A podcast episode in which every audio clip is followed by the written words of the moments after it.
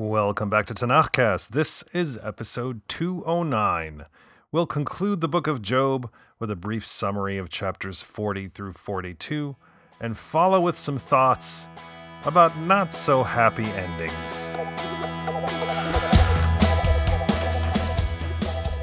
For much of the book of Job, Eov has been asking, nay, demanding, that God address his claims of innocence, that God appear and tell him what he did, that God say something in response to his suffering.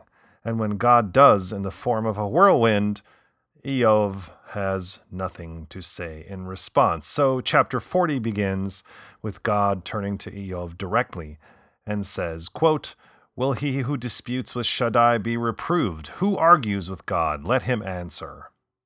And Eov speaks to say, quote, Look, I am worthless. What can I say back to you? My hand I put over my mouth. Once I have spoken, and I will not answer twice, and will not go on. The book could have ended here, I guess, except God is not finished. There's more to say, especially in light of Eov's fervent claims of his innocence. If Eov is correct, that he was blameless, which we all know is correct to some degree, then, quote, Will you indeed thwart my case, hold me guilty so you can be right? God calls out this false dilemma, especially because A, both propositions can either be true or false, and more importantly, B, the sides in this case are not symmetrical. Quote, If you have an arm like God's, and with a voice like his you can thunder, Put on pride and preeminence, and grandeur and glory don. Let loose your utmost wrath. See every proud man, bring him low. But you don't, Eov, because. You're basic. It's a human insult. It's devastating. You're devastated. And in chapter 41, God continues to demonstrate to Eov how basic he is with a lengthy description of the Leviathan, who would handily destroy Eov, but God could destroy it with no effort at all. Eov gets it, as if the lesson here would be a surprise to anyone. And so, chapter 42, the final chapter of this book, begins with Eov's recantation. Quote, I know you can do anything, and no devising is beyond you.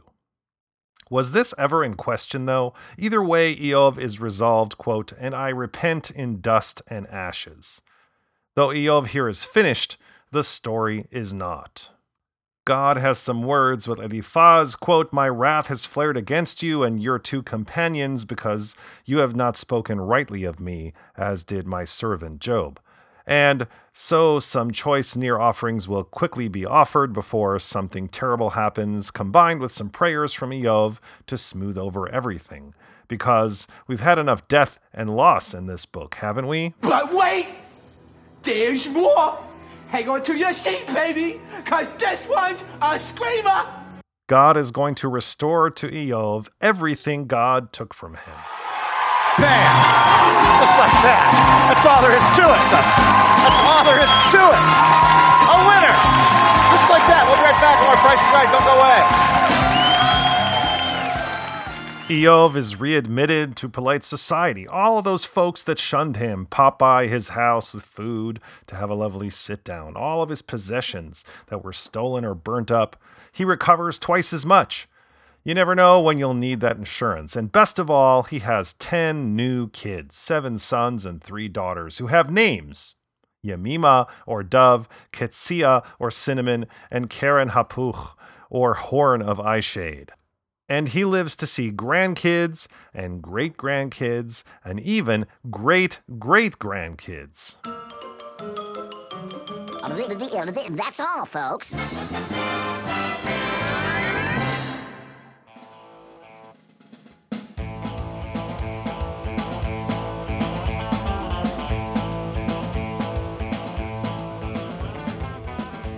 Okay, so the book of Job is finally over.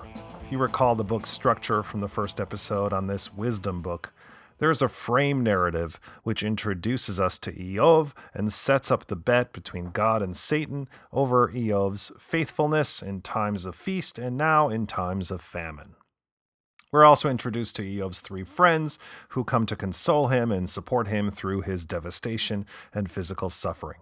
The rest of the book was the spirited debate between Eov and his friends, God's appearance from the midst of the whirlwind, and now the denouement, a quick wrap up with what is ostensibly a happy ending.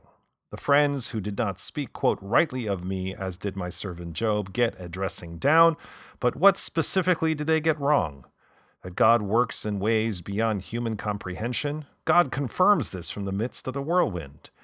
And what about Elihu, the son of Barachel, who delivered what is arguably the harshest of all speeches of all the friends? What happened to him? And what about Satan? We don't get a scene where Satan eats crow for claiming Eov would crumple under the pressure. Pay up, Mortimer. I've won the bet. Here, one dollar. Instead, we get this scene reminiscent from the climax of It's a Wonderful Life, where all of Eov's old friends come on over and pass the hat around and quote, and each of them gave him one ksita and one golden ring. And the children are restored, I guess, birthed by the nameless wife from the beginning of the book who urged Eov to curse God and die. And Eov goes on to live a long life. How amazing. But I want to take one final look at the concluding stanzas of poetry offered by Eov, specifically this line quote, Therefore I told but did not understand wonders beyond me that I did not know.